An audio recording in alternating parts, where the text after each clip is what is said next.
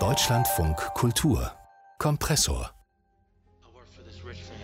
They brought me into their home to take care of their son, so sounds like a lot to handle. They respect what I do. Your girlfriend's 15 and you are 18. And she's innocent. Now you want to talk about what? My dramatic emotional breakdown. I'm in prison, you assaulted a guard. What's it been like for you since you gotten out? I am taking care of other people, but there's no one to take care of me. Das ist die vierte Staffel der Serie In Treatment. Für alle, die die Serie noch nicht kennen, das ist ein israelisches Serienkonzept, das mittlerweile vierfach adaptiert wurde. Im Kern geht es darum, wie vier PatientInnen Woche für Woche zur Therapie gehen und ihre Probleme besprechen. Und natürlich hat auch der Therapeut selbst mit Problemen respektive einer Krise zu kämpfen. In dieser vierten amerikanischen Staffel kommt mit Orange is the New Black Star Uso Aduba als Dr. Brooke Taylor erstmals eine schwarze Frau als Therapeutin zum Einsatz. Sie übernimmt damit die Hauptrolle des Therapeuten Dr. Paul Weston, gespielt von Gabriel Byrne. So wird also erstmals eine schwarze Frau zum Zentrum dieser Therapieserie gemacht und die Macher versprechen sich dadurch mehr gesellschaftliche Themen, die verhandelt werden. Gelingt das und ist die Therapie eine andere, wenn sie nicht ein alter weißer Mann macht. Darüber sprechen möchte ich jetzt mit Psychotherapeutin und Podcasterin Cecile Lötz. Hallo. Hallo. Ja, also erstmals eine schwarze Frau, die die Therapeutin spielt, in einer Hauptrolle. Was ändert sich dadurch?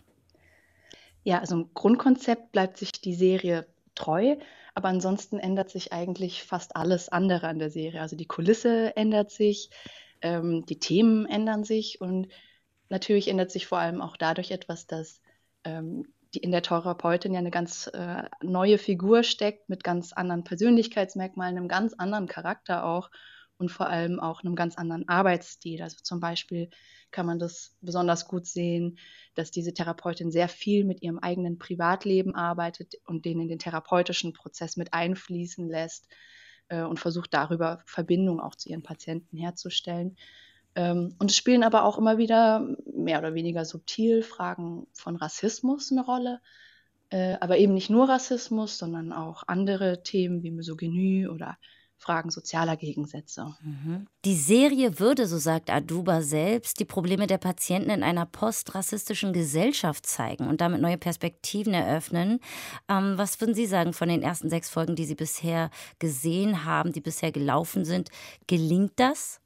Ähm, ja, da wäre ja die Frage vielleicht auch erstmal, was äh, meint Aduba mit postrassistisch? Also vielleicht spielt sie ja darauf an, dass Schwarze jetzt in dieser Serie eben nicht nur als Rassismusopfer oder als Unterschicht gezeigt werden, sondern ja im Gegenteil. Also in der Serie sind die, äh, sind die ja sehr privilegiert. Also die Therapeutin hat zum Beispiel reiche Eltern, ähm, von denen sie eine Villa in Beverly Hills vererbt bekommen hat und ihre schwarze Patientin kommt mit dem Porsche angefahren.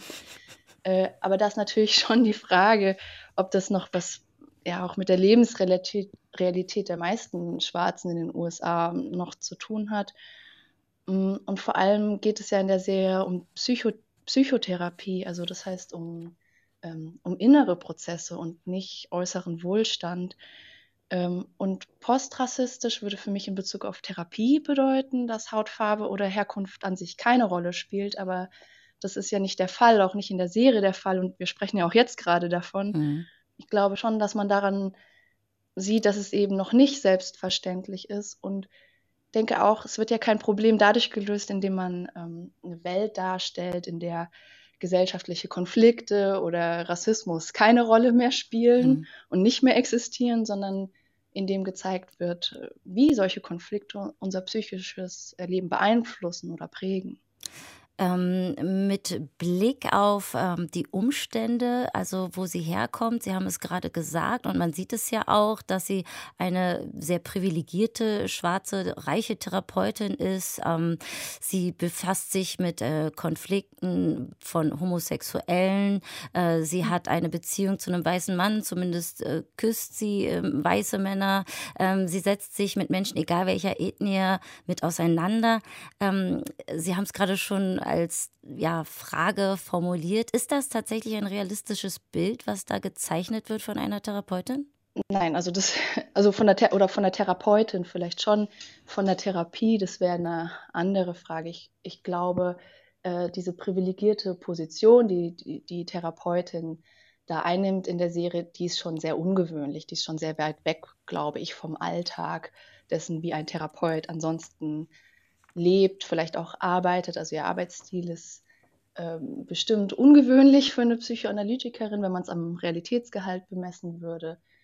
Ähm, ich denke, da ist, sind in den alten Staffeln ist es doch näher an dem, wie es auch real tatsächlich ist oder an dem, was sich realen Therapeut vielleicht auch äh, an Wohnungen überhaupt leisten könnte. Also das ist alles so ein bisschen gemütlicher. Mhm, dann danke ich Ihnen an dieser Stelle und jetzt nochmal mit Blick auf In Treatment. Was sagen Sie, Empfehlung oder kann man noch sein lassen?